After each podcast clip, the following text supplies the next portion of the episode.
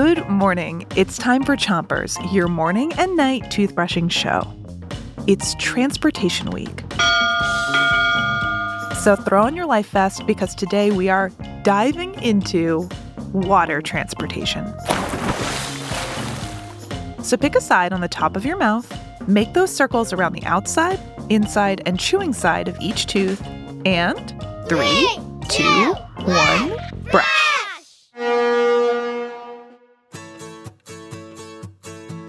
Come in all different sizes. They can be really big or really tiny. Let's explore some of the types of boats that there are. One of the smallest types of boats is a kayak. Kayaks sit right on top of the water, and kayakers use a paddle to move themselves through the water. Kayaks originally come from Greenland, where they were used for hunting and fishing. The word kayak means hunter's boat. Switch to the other side of the top of your mouth, but don't brush too hard. One of the biggest types of boats is a cruise ship. Cruise ships are boats that people take vacations on. They're like floating hotels, and they're huge. But since a cruise ship is also a boat, it can travel from place to place. So you can fall asleep in one city and wake up in another. Cruise ships have rooms for people to sleep in, restaurants to eat in, stores to go shopping in, and even rides like at a carnival. Switch your brushing to the bottom of your mouth. Pick a side and make sure you brush your front teeth too.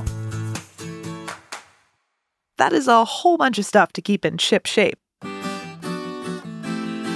So, a cruise ship has what's called a crew.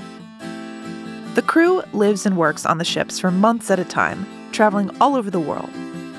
The crew includes engineers that take care of the ship's engine, service staff that keep the ship clean, and a captain who's the boss of the ship. This is your captain. Switch your brushing to the other side of the bottom of your mouth, brushing in small circles all the way around each tooth. Tiny kayaks, enormous cruise ships. These boats are so different, but what they have in common is that they both float. Objects that float are things that can sit on top of the water, and they won't sink. Things like rubber duckies, apples, and beach balls all float. While you're out and about today, look around for objects that can float. Come back tonight to Chompers to find out more about water transportation and other fun floatables. You've done a great job, and we hope you have a splashing day.